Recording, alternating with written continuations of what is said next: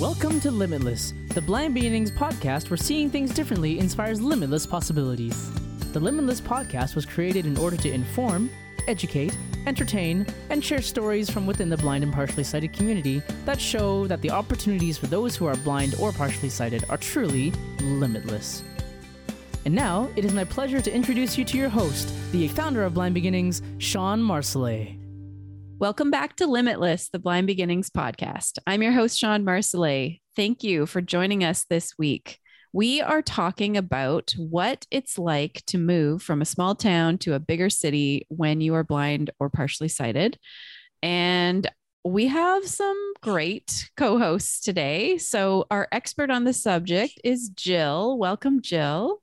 Thank you and then we have two of our youth uh, who are in the process or considering moving to the big city from smaller towns Nina and Acacia. Welcome. Thank you.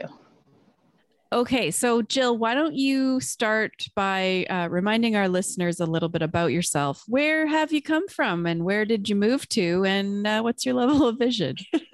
yeah, um, so I moved from um, I guess, well, small town considered small city in northern BC, Dawson Creek, um, which is like 15 hours north of the lower mainland. Um, and then I moved, well, I moved down to the lower mainland, obviously, but I started out in Vancouver and now I'm in Burnaby. Um, and then level of vision, I have retinopathy of prematurity. Um, so I went from low vision to now fully blind. Right. So you moved right to like Vancouver. Like yeah. Yeah. I didn't do a small transition. No. just right to the biggest city there is down here. Yeah. You're just like much. embrace it. Okay. Yeah. So yeah, I, I feel like you've got some knowledge to share. uh Nina, tell us about you. Where do you live? Where are you planning to go? Yeah, so I live in Vernon, BC, here in the Okanagan.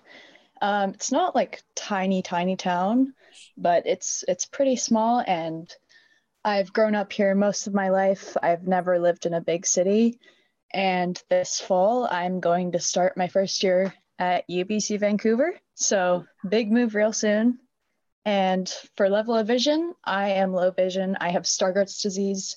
So, I've lost my central vision and I struggle to see details and distance and that kind of thing. Okay. Perfect. All right. Acacia, how about you? Um, yeah, so I live in West Kelowna, which is a another small city in the Okanagan. Um, and I have oculocutaneous albinism, so I have trouble with distance and detail, especially when there's like glare or bad contrast. I'm planning on eventually attending UVic, so which would be Victoria. So I'm just sort of deciding right now whether I want to wait a year or two and go to the local college first or go straight there next fall. Mm-hmm. Okay. All right. So Nina and Acacia, uh, I I know you guys have a lot of questions for Jill, and I'm gonna kind of turn the reins over to you to ask your questions, and let's find out about this transition. Our first question is: Did your blindness ever make you hesitate to move from your hometown? Well, yes and no uh, like I'm gonna go with the no first, just because I attended a lot of um like summer camps for like blind and low vision um down in like the lower mainland growing up from the time I was I think like 15 until I was ooh, 21 I think. Um so because of that I you know had made a lot of like friends and connections of like people with similar experiences in like the area I was planning to move to so it kind of helped like having that you know that kind of base group already. I knew some people already like when i was planning on moving here. So that made the decision easier because i knew that um you know a lot of the friends who grew up in like the lower mainland had a lot of connections to like o&m instructors or you know connections to blind beginnings wink wink or like whatever else i kind of felt like i needed or i wasn't sure how it would like all play out. I had a lot of friends who had experience and advice and could like point me towards the people that I needed. Um, but yes, because like I again, I was moving, like I said before, it's 15 hours away from my hometown. Um, and that's a like it's not like it's an hour or like even five, it's 15. Like it's a big like you travel all day ish to get back home. And like all my family was there and like everything I knew was there. Um, and like for reference, my hometown is like, I think 13,000 people compared to whatever the lower mainland is. Um, so, you know, there's so many like different things to consider. But I think like, yes, because there were so many unknowns, like, you know, the transit and like getting around like, you know, four to five lane crazy busy streets and like those kind of things. Um, and I remember the SkyTrain was really terrifying to me at the time because I'm like, how does this work? Why is it up in the air? Why is it not on the ground? Right? it was so like this is a weird concept. Um, and like, and all the streets had sidewalks in the Lower Mainland. Back home, they don't. Yeah, what's um, that like? It was very interesting. Yeah, was, especially when there's snow, because like again, northern BC has a lot of snow. So when you have, have a sidewalk and the streets are covered in snow, it's very hard to navigate. Whereas like the lower mainland, there's sidewalks everywhere and it's just rained most of the time. Made it a lot easier. So yeah, that was a long answer to yes and no. Does Dawson Creek have any traffic lights? Yes, we're okay, okay. I make it sound like we're really small, which we like are, but we also aren't at the same time. Okay. Um, I we have more than I can count, if that helps. Okay. Um, so we have do, like a traffic yeah. circle roundabout, people call it here. Yeah. So like okay. it's like a, we have some. Right. So no no sidewalks, but traffic lights, yes. well, we have some sidewalks, some don't. Like on the um, in the downtown area probably has yeah, sidewalks. Yeah. Yeah, exactly. Or like sometimes one side of the street will have a sidewalk and the other won't, which mm-hmm. makes no sense. Couldn't tell you. Um and like for a frame of reference, we have I think there's like one audible signal in Dawson. Okay. Um but there was a rumor that businesses found it annoying, so they turned it off at one point, which I think is actually oh, illegal. Oh, that happened here like, too. Yeah. Okay. See. Yeah. So I think that's illegal, wow. but that's a whole nother story. Um. So yeah, it was a fun mix of like, you know, small town, so, no sidewalks, sometimes sidewalks, some traffic lights, some not. Yeah. And yeah. what about buses? Are there buses? Um. We well, okay, that's changed a lot since I've been here. I don't think there are any more. Where there's like one but when I was living there, there was three that would span like the different parts of the city. So like the northern part, central, and then southern part of the town. Um, but like to put that into kind of perspective a bit, like you can drive across my town in like 10 to 15 minutes roughly. The bus mm. would take like roughly two hours okay. to get, which is like you do it because you have to. Um, yeah and like i'm like i can do it. I'm going to be independent. I can take the bus. I'm like oh it's two hours. Okay i'll still do it. Um, but they also do not have the announcement things. Mm-hmm. um, so i had to rely on the bus driver to let me know. And sometimes they forgot and then they'd have to go you know maybe mm-hmm. go around the block instead back towards my house but that was fun. Or like you know your bus gets stopped because there's a whole bunch of deer crossing the street sort of scenario.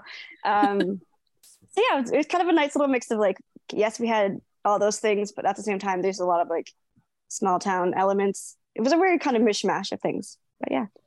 Um, how did you know when you were ready to move to the city? I think like so I did um an extra year of high school um to kind of get like more O&M, more life skills because I didn't have it that any of that till I lost my sight in grade 10. So I ended up doing an extra year to get more of that and at that point like all my friends and my siblings were you know off to college and like i'd moved away. And i'm like oh i'm the only one stuck here still. Like love my hometown but like you can understand kind of see how like that would be frustrating to be the only one. Kind of feeling you're like a little bit left behind in a way. Um and i just like i was tired of like all my friends like hearing about all their experiences and not having that. And then when i got that extra year of like o&m and life skills um, I felt re- like that really boosted my confidence. Like I can do this, I can do it anywhere, kind of thing. Um, and then also at that time, I was looking into. I had gone to the college for a year in my hometown as well. Um, so as like a kind of transition to college sort of scenario. Um, so those two extra years at home kind of helped me like, you know, take the buses, O&M, life skills, um, you know, like how kind of a way smaller scale of transitioning to college um, so I think it all just kind of helped me prepare for like the big city and a, a bigger university. So I think eventually I just like I'm I can only do so much independently, like back home. given the buses and everything and you know the potentially five feet of snow um, for like nine months of the year which can make it difficult um, so i think i just like eventually was getting kind of fed up with the lack like i was as independent as i could be but i just wanted more and i wanted to experience more and i wanted a degree which the college in my hometown you can only get like certificates or diplomas and the majority of them are trades which one not super blind friendly slash safe also not interested for me. Um, so I, I think i just got fed up and started looking into like what else do i want to do and where do i want to go? And i kind of always knew that i wanted to come to Van- like vancouver in the lower mainland because i came down here so much as a kid. Um, and then like my university program was like the only one offered in canada was here at sfu so it just kind of was like a natural progression. And I remember just like slowly thinking about it and planning it out and then asking my parents like, hey, like I think I want to go to Vancouver. Like what what do you guys think?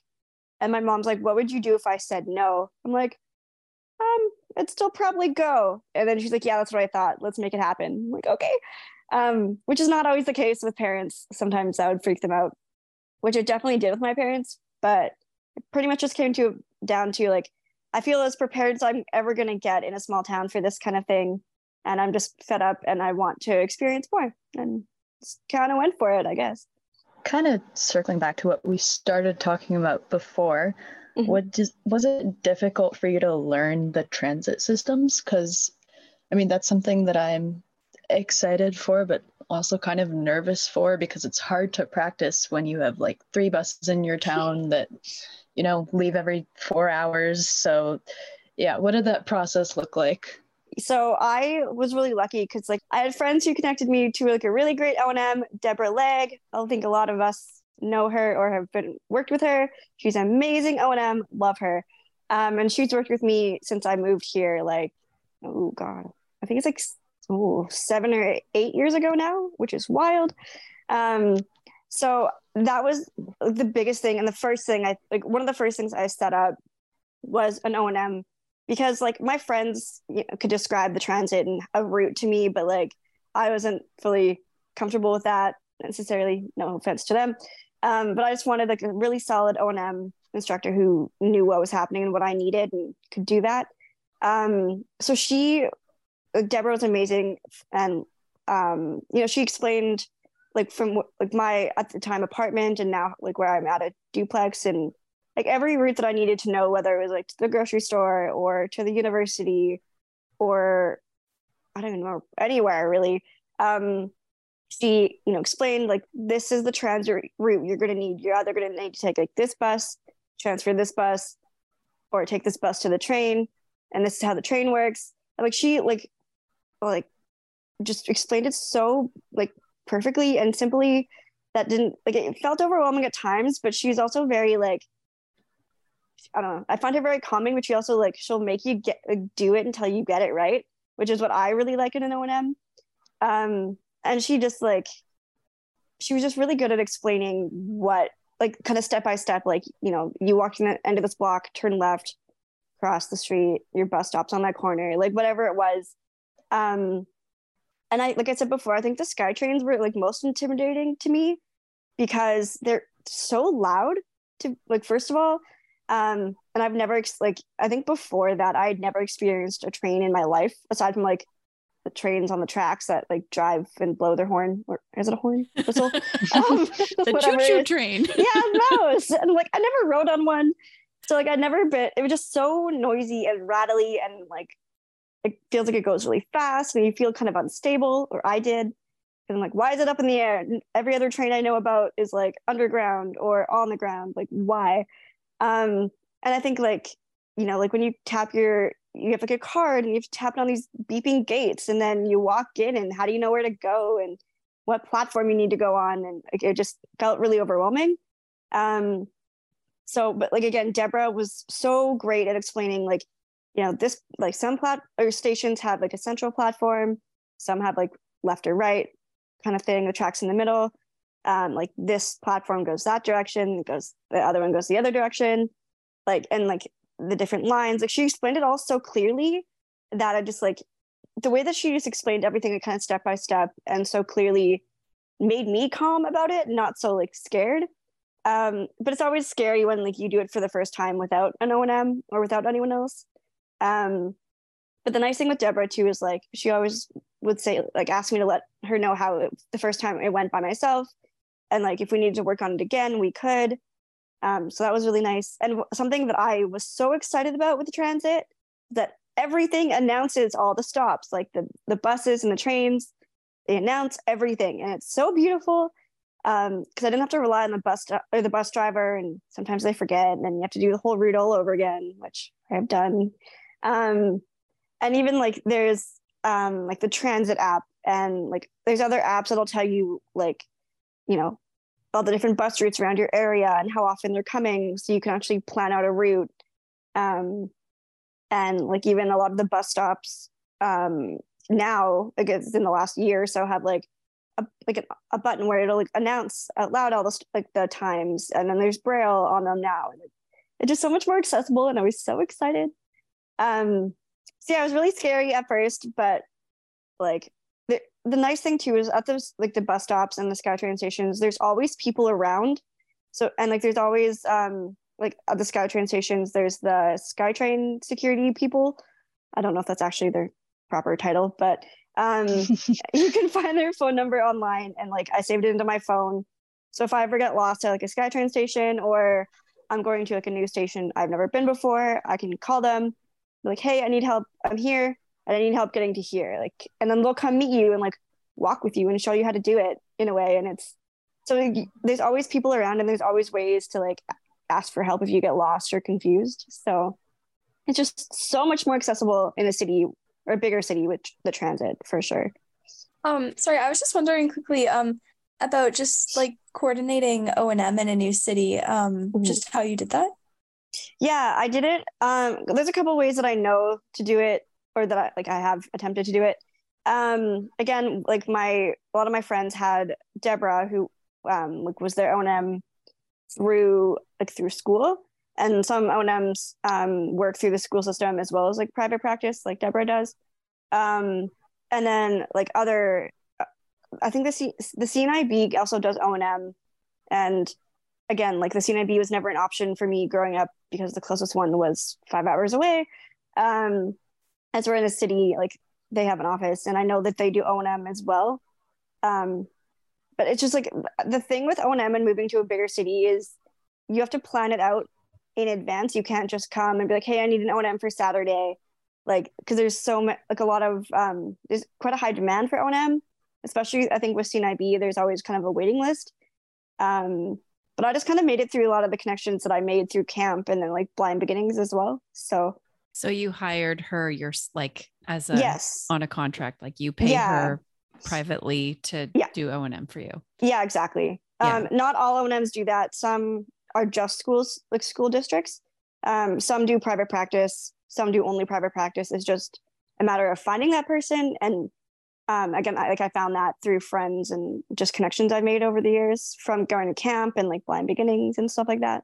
So so you had it set up like I'm moving there on this day. I'm mm-hmm. I'm going to need mobility immediately like yeah. sort of had that figured out so because yeah you can't really be stuck right like you need to get places and if you don't have an o&m lined up and you move to a city it's like okay like my parents could kind of show me what to do because mm-hmm. you know they've been around me long enough with the cane they can give me directions um and like you know for example my mom's like oh look there's a cool coffee shop down a couple blocks away like why don't we walk over there kind of thing mm-hmm. um but I, when i was like kind of looking for a place to live because the school I went to Vancouver Community College for a year and they don't have like dorms or residence or anything. Um, so I needed like a place to stay. And I ended up finding uh, like renting a, a room from a lady. And when I was going to do like a, I guess look through, I um, had contacted Deborah. I'm like, hey, my mom and I are coming down to Vancouver for like the weekend or the week or whatever it was. Um like i'm looking at this place. It's like like 95% set. Could we do like can you like are you free to come meet us and like do a little walk around? Um so she ended up meeting me once before i even moved down here. But it was like pretty much a it was a for sure thing that i was moving here and then it just like it all kind of worked out and then when i moved here like when i officially moved down um i think like day or two later, she came and like did O&M with me and like showed me the bus stop and the whole route to the school. And then there's like a grocery store and whatever else I need at the time. Um, so yeah, I definitely would recommend setting up O&M before you're moving here um, and being very clear with that O&M instructor, like, you know, this is what I like. These are the kind of I don't know, let's say top three places I need to learn. So then like they can kind of because what O&Ms tend to do is like they'll plan out, kind of walk through the route themselves to kind of figure it out, and then they'll show you. Um, so like Deborah knew I was going to VCC and I was living at this area, so she kind of did a walkthrough or drive by or whatever of the route. Um, so the more like advanced notes you can give them and set all that up before you move, the better. Yeah. It's my biggest recommendation with O&M. There's a lot of um, construction in big Ugh. cities. So like yeah. that side of the street you can't walk down because it's closed off or what, you know, so it's kind of good for the, if the O&M knows that in advance. Yeah, exactly. Yeah. Actually, sorry, one more thing I was going to add about O&M actually is like the nice thing with um like Deborah or like potentially private instructors is that um it wasn't just like a one time and we're done kind of thing. It's like throughout the last seven or eight years or whatever it's been since I moved here, whenever there's a new route or like, like you know, I, I went from Vancouver Community College to like Simon Fraser University and a way bigger campus, well, three campuses actually, and like way more chaotic. Um, so de- like I, you know, it wasn't like, oh, I, you know, I can't work with you anymore. Like your quota's up kind of thing. Like it was whenever I needed to learn something new and she was available and we could set up a time. So like O&M in the city is always possible. It's like, it's not like a one-time thing. It's just kind of what I wanted to add on to that. Did you get any like different kind of help for campus orientation at the university or the college or was that like the same person yeah so kind of fun story well it was it was deborah and it, so it was the same person um, but her and i actually made it so that um, at least at sfu you can get o&m funded for you through the school because that wasn't an option and o- private practice o&m can be very expensive just fyi mm-hmm. um, and i think i am I strongly believe it should be covered through um, the funding and grants you can get through student loans with having mm. a permanent disability. So Deborah and I advocated for that to happen where we could get O&M funded. Um, so I would definitely like when you connect with your um, disability center at whatever university you're going to, um, look into that, see if they offer funding for O&M. Um, because I, I I'm hoping that Deborah and I made some waves and that that expanded to other schools. I don't know for sure though. Um, but I had Deborah, like Deborah knew, you know, like it's kind of the same thing. Like with when I was moving down here, I'm like, I'm going to this school. Um, like, you know, can you help me learn the basic layout? Because your classrooms are going to change every semester. Um, and some depending on that, it can be hard to get an O and M every semester to show you your new classroom. Um, but my school also did what are called volunteer walkers, um, which are like students who volunteer to like walk you to and from class if you need help with that. Um, so like I would get them to do that, especially because like Shawn said, there's construction everywhere all the time. So my like school had a lot of construction happening, and I was like very unsafe to walk through it. Um, so there's a lot of like resources your school has for that kind of stuff too, just knowing to ask kind of thing. Is there a difference in how like strangers reacted to a blind person in a city than in a small town. Like, I don't know whether that's like interacting with people on the street or like in stores or in restaurants or wherever. Yeah. So I like small town, um, everybody knows you, give it, or like they know someone who knows you or whatever, or like, oh, you're the blind girl. Um, so I also had worked at like Safeway at um, in my hometown for like five years, I think, three, three or five. Um, so like everyone kind of got to know me from like coming through my till and like, hey, I'm begging your groceries. Nice to meet you. Blah blah blah. And I just like whip out the cane and they're like, oh my god. Um, so like whether they know you personally or like know you just through something else, um, like often small towns like everyone knows everyone so it's just like oh you're the blind girl or like you're so and so's daughter um so i found like i never really got treated that like i never felt like i stood out or got treated that much differently um, just because I was blind. And that was a lot of because every like working at Safeway and school, and my parents owned like a couple of businesses, so like we were, I guess, well known in the community. Um, and then, but I found moving to the big city that was like, oh, like no offense to city people, but like people aren't as friendly out on the sidewalks or in stores, um, or they just seem a lot more awkward about the blind thing. Um, but I find like it's more people on the sidewalk if you like you ask for help and they're like, oh, I don't know, and then they kind of like walk away. I'm like, that's awkward.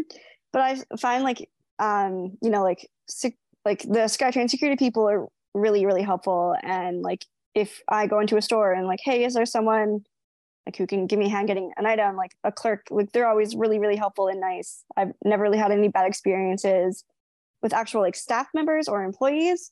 It's more just like people are so like it's such such a faster pace in the city that people are kind of just go go go out on the street and just want to go to where get wherever they're going and like they're in a rush and you know ha- the people are on their phones or have earbuds in anyways so they don't even hear you or see you um ironically.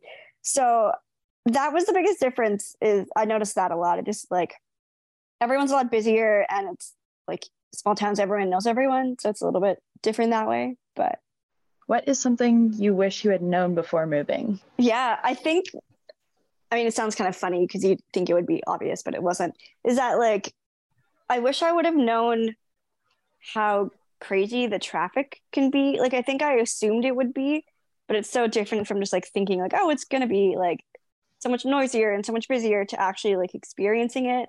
Cause like there's times where you can't hear like anything because this traffic's so noisy or like, you know, the biggest street I ever crossed back home was like a was two lanes or something. Here it's like what, I don't know, five or six or something. It gets insane. Um and so I think it just like I wish I would have known how overwhelming the traffic can be, but also how beautiful audible signals are to just to re you know reaffirm that okay it's safe to cross. Even though I know my own M and I can listen to the traffic and judge the traffic like the own or the audible signals to like a nice kind of reassurance like okay it's my turn I'm good let's go. Um yeah I think the traffic was just like I knew that it was going to be a lot but it was like a lot different actually doing it, I guess. But again, there's also sidewalks, so you feel safer when there's no sidewalks. Um, yeah, I think, and I think just like the noise was a big adjustment. Um, again, like my street that I grew up in on was like a block over from a big farmer's field, so it was like beautiful and quiet for the most part. Um, so like just like all the sirens and seagulls and noise and people and cars like it's so much noisier than like you'd expect it to be even though like you know it's going to be noisy but it's more than i'd expected. So that was a bit of an adjustment. Um yeah. Actually another thing that i kind of wish i would have known that was nice to know is that um like the transit there's some transit routes that go every like all night which i didn't know about. Um so like if i was out like for dinner with friends and there's like oh it's getting really late. Like, how are we going to get home? Like, do cabs run this late? I don't know. And this was before Uber was a thing. Um, but some bus routes go like all night, which is was wild to me because the train, like the SkyTrain stop at I think midnight one. or one, one, mm-hmm. yeah. Um, so it's like okay, like what if you're out super late, or like you're at a friend's house and you you need to get home, and it's like oh it's past one, like what do I do? Some buses go late. That was really nice to learn that I didn't know until I moved here. It's pretty um, interesting on the night bus. yeah, it's, it's, definitely an adventure. Maybe don't really, do that your first week here. No, don't do that. definitely not. Um, you seem like like really well prepared um, when you moved, but was there anything that you wish you would have practiced beforehand or worked Oh on? God, yes. Okay, the one thing I wish I would have practiced, and I think this was when I moved here. I think like grocery delivery wasn't as common, or it might not have been like a a thing yet that I had known about at least. And it can be really awkward to carry a whole bunch of groceries in one arm and use your cane or whatever mobility device you use in the other hand. And then because I felt really lopsided. Um, and then like trying to like drag all these bags of groceries on the bus and then have people squish them with their walkers and just like then like balancing my keys and my groceries and my cane and like my purse and whatever. I wish I would have practiced that a little more because it was, it was I found it so awkward all the time. And eventually, I would just like if I were to get groceries, I would cab home with my groceries just because it was so much easier than trying to drag all these groceries everywhere. And yeah, that's something I wish I would have practiced a bit more for sure. And um, again, like our streets aren't like again. I think the biggest street we have is like a two lane street or maybe three. But I wish I would have had like more practice crossing the bigger streets. Um, like I had a lot of practice on like okay, here's a random spot in town, find this store. That was great. Um, but just crossing the big, busier, like noisy streets would have been. I wish I would have done that a bit more. Um, kind of hard to do that when you don't have it, though, no, right? like whatever the biggest street you got, practice crossing that. yeah, yeah, definitely. Um, yeah, I think those like that I can think of right now. Those were would be two of the big, bigger things I wish I would have practiced more. The groceries are more just like an annoyance, but still a necessity kind of thing. Okay, so I have a question, a surprise question. uh, so now that you've lived in small town and big city, like mm-hmm. which is better?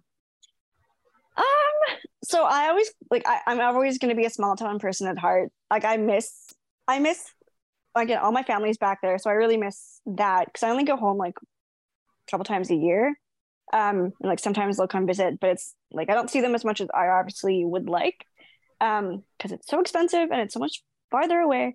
Um, and I miss like the quiet and like the slower pace of a small town um, a lot more than I thought I would. But at the same time, realistically, it's not very accessible all the time. It's like it's very doable if you're determined enough to like, okay, let's take a two-hour bus ride because I have no other option. Like, if you're fine with that, great. Like, there's no problem. Um, but the like the beauty and the ease of like the transit and the grocery delivery um of a big city is so nice and like ubers and like i mean this is just a plus but like skip the dishes if you want to be lazy and not cook and not go out um but yeah i think the transit and like the grocery delivery are the two of the biggest things that i like fell in love with in the city um and like you know if i ever move somewhere else those are my two requirements is wherever i move to has to have decent transit and grocery delivery. Mm-hmm. Um, but I like, I, you get well. Okay, I get kind of tired of how noisy and busy the city always is.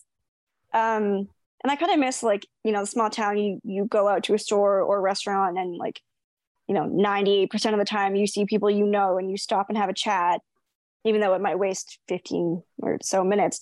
Um, so I kind of miss like the friendly like the friendliness of a, a small town um and like you know different parts of the city you're going to get more of that and than other parts um right? So like but i'm also really lucky because i live really close to like two or like three bus routes and it's like pretty close to a skytrain station. And there's a big nice park across the street. And i live next door to a shopping plaza with like every store you would like necessity you would need. So i'm really lucky with that from the city as well that everything's so close. Um so both are really great for different reasons. But again i'm a small town person at heart so i really miss that and i miss like the small town slower pace but would love that i would love that combined with the grocery delivery and good transit would be my like dream. Yeah that sounds great. Right? Yeah. yeah. I can also so i have i got like kiki who's my uh seeing eye dog. I got her two years ago ish almost. Um and even just like that's helped a lot with like crossing street like the bigger busy streets with o&m stuff so i find like i found even with the cane i'm like i have to go fast but then the faster i go the more i veer.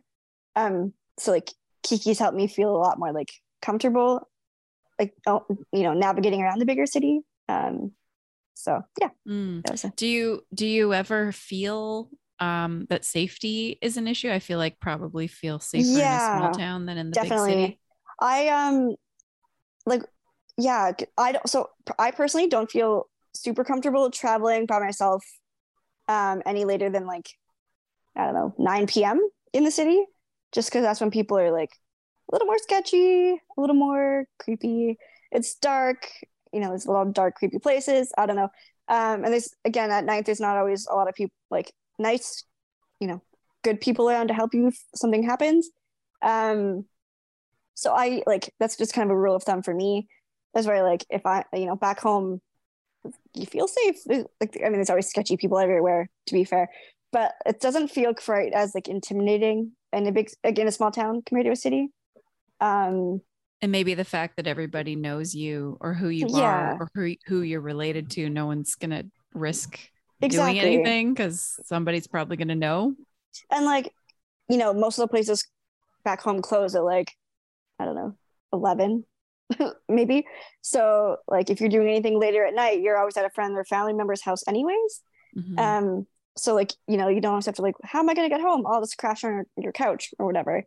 But like you know in the city you have to worry about okay like it's this time like i need to make sure i leave with enough time to get home on the transit where it's not going to be like scarier or sketchier. Um yeah there's just another level of like that kind of level of safety that's like you just kind of you know you learn what you're comfortable with what you're not and you know it's like kind of the safe kind of rules of thumb like that um yeah Are there other things that you do to protect yourself or, you know, beyond the like, don't be out past nine by myself? Like, yeah i think if i'm like and if i'm out any later than that i will take an uber or cab home even though yes it costs money but i'd rather feel Mhm. safer th- than like having to wait outside on a dark street for a bus that could could or could not be late um so yeah uh, and then i also um i always have um usually my keys in my pocket that you can use if you need to as Mhm. a defense uh, mechanism. Um, also, my cane is also like I always have my cane on me as well. Like I have the dog, but I always still have my cane with me. That's an easy reach if I needed to also use that as a defense mechanism. right. Um, something I haven't done, but I want to do is like a self defense class or like session of self defense classes, just because you never know. Also, for the kind of safety thing, um, it's this is kind of a hard balance because like, I, I, like the cane is supposed to be reflective, but it's like a relatively thin stick, so it's not that visible.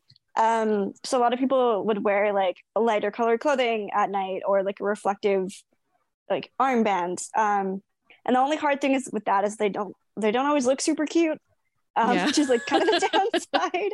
Um, so like in lieu of it, like you know, like these I don't want to wear a safety vest or armbands or something. So I'll just Mhm. I'll make sure and wear like brighter, like ref- like kind of brighter colored clothing. Uh, so like you know, like a white jacket at night or something, or I have like on my bag I'll have like kind of these reflective like keychains. Um, for example, um, or like my dog has a like a bright yellow sign on her harness, so like that makes her visible. Or I have like I have a light on her harness that I can turn on at night, so then people can see us. Um, so just trying to wear like something that's gonna make you visible, especially at night, because some people don't. I don't know. People wear a lot of dark clothing at night, and then they get hit like by vehicles or crossed at stupid times. And yeah, definitely that would be another big one is wear something brighter at night to be visible. Acacia and Nina, are you um are you changing your plans now after this conversation or are you excited? How are you feeling about moving to the big city? Was it helpful at all? yes, it was Okay. helpful. I mean, it's kind of too late for me to change my plans. Um, I've accepted my offer. Oh, Um, good. Nice. Yay. Yeah, but so the plan is to live in residence, which will Mm. hopefully be like a little calmer than just straight up downtown Vancouver. Definitely. Mm. 100% Um, it will. yeah, yeah, but it's definitely really helpful to have this conversation with someone who understands. Mhm. But yeah, I'm really excited for transit to Oh, good. exist. Yes, right? The good Mm. thing about UBC is it's its own little city. You don't even Yeah. have to go off campus. They have everything there. They have restaurants, yeah, they, do. have things to do, they have stores, grocery, hospital even like Oh, yeah. yeah. hmm I had no idea that you could get O and M like that. They were like private contractors, and you could do that like Mm. after yeah. high school. Yeah, so I that's really that cool. either. Yeah, I was lucky that I like found Deborah through like my friends from camp and every like well, she works with blind beginnings a lot too. Um, so yeah, it was such a nice thing to have because I'm like, how the hell am I going to do this? when like because I again like I thought O&M stopped when you finish high school. So I'm like, oh my god, what am I gonna do? And then I'm like, oh, thank God for Deborah. So big shout out to Deborah Leg. Yeah. She's great. Mhm.